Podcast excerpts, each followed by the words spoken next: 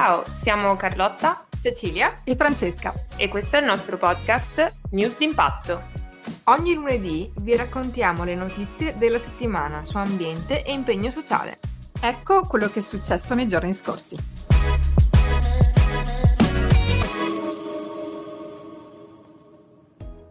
Buongiorno e buon lunedì, io sono Carlotta e voglio iniziare questa puntata addentrandomi subito nelle notizie relative alla COP26, ossia la conferenza delle parti che si è tenuta a Glasgow nelle ultime due settimane e di cui abbiamo precedentemente un pochino già parlato in quanto evento di estrema rilevanza internazionale, soprattutto per chi si occupa di cambiamenti climatici e tutela dell'ambiente o più in generale del pianeta.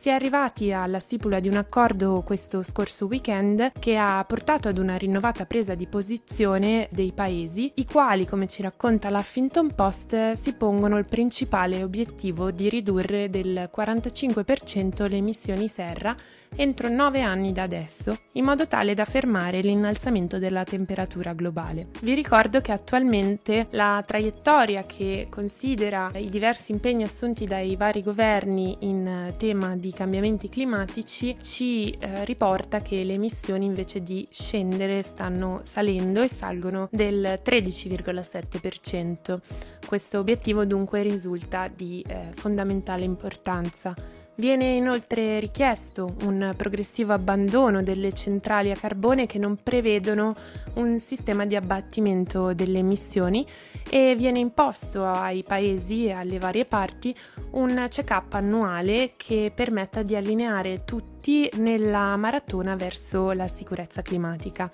Si comincerà con questo incontro, questa sorta di check-up, il prossimo anno e in tutta probabilità si discuterà di un punto che invece è rimasto scoperto durante la conferenza. Si tratta di un punto negativo che è stata una sconfitta per molti che riguarda la finanza e la parte economica. Si discuteva già prima dell'inizio della conferenza della possibilità di incrementare i finanziamenti rivolti a quei paesi più poveri, a quei paesi in via di sviluppo che sono stati maggiormente duramente colpiti dalla crisi climatica, ma non si è arrivati a un accordo, i negoziati non hanno portato a un finale positivo e dunque ancora si tratta di un nodo scoperto. Anche la segretaria esecutiva Patricia Spinosa nel suo discorso tenuto alla fine della conferenza e riportato completo nelle notizie del UNFCCC sottolinea sì i punti di forza dell'accordo e della conferenza in generale, tra cui ricordo una rinnovata cooperazione cooperazione tra gli stati che è molto positiva,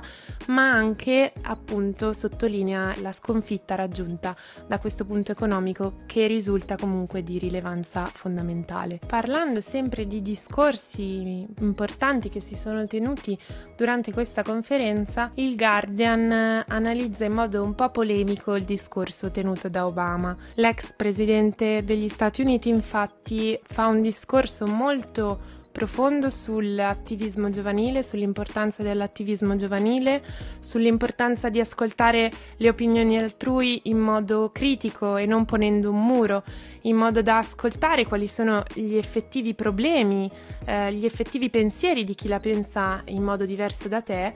e in quanto attivista studiare delle azioni e delle politiche che siano concretamente efficaci a far cambiare idea a chi la pensa diversamente da te, per quanto riguarda perlomeno i cambiamenti climatici ovviamente. Il Guardian però sottolinea il suo vecchio ruolo di eh, guida di uno dei paesi, se non il più potente, uno dei paesi più potenti al mondo e evidenzia come il ruolo di Obama se fosse stato un pochino più improntato alla risoluzione dei problemi relativi relativi ai cambiamenti climatici, forse attualmente non sarebbe necessario il tipo di discorso che ha fatto durante la conferenza. La seconda notizia di cui voglio parlarvi oggi eh, deriva da Irpi Media, un articolo intitolato Dall'acqua al sangue,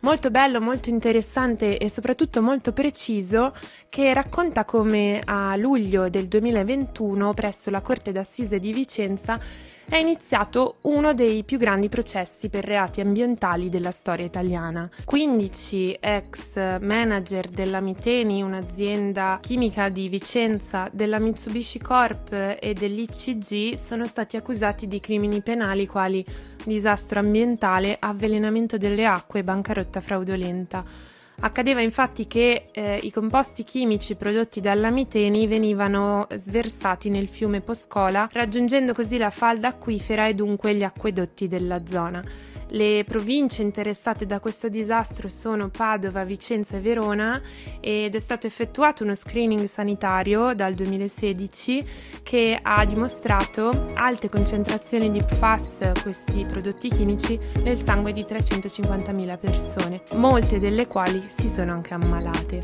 Dopo anni di indagini e rinvio a giudizio appunto dell'anno scorso, la Procura sottolinea la responsabilità dei manager in quanto consapevoli di quello che stava accadendo. Questo processo è molto importante non solo per una questione di giustizia e di risarcimento alle vittime, ma anche perché potrebbe ispirare un procedimento analogo in Piemonte dove i cittadini di Spinetta Marengo, presso Alessandria, lottano da anni contro la contaminazione da PFAS, stesso, gli stessi prodotti chimici, causata però dalla Solvay, una multinazionale belga che in Italia produce ancora questi, questo tipo di composti. Oltre a ciò, questo tipo di processi che non sono molto comuni in Italia perché è difficile che venga presa posizione da un punto di vista di disastri ambientali, almeno da un punto di vista giuridico,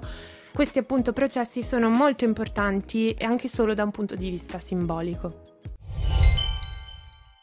La terza notizia di cui voglio parlarvi oggi riguarda la Frontex. Altra Economia ha pubblicato un articolo dal titolo Frontex punta a rimpatriare almeno 850 cittadini afghani all'anno dall'aprile 2022. L'agenzia che sorveglia le frontiere esterne europee, la Frontex, appunto, ha inserito nella classifica, nella lista dei paesi a cui si rivolge questo progetto di aiuti anche l'Afghanistan. Si tratta di un progetto di aiuti finanziari ma anche di di generico supporto per attività di post rimpatrio rivolte a migranti che fanno rientro nei propri paesi. Perché l'Afghanistan è stato inserito? Questo ce lo si chiede in generale, ma eh, si, si deve sapere che il 10 agosto 2021, ossia qualche giorno prima della presa di Kabul da parte dei talebani, i ministri degli esteri di Grecia, Belgio, Danimarca, Austria, Paesi Bassi e Germania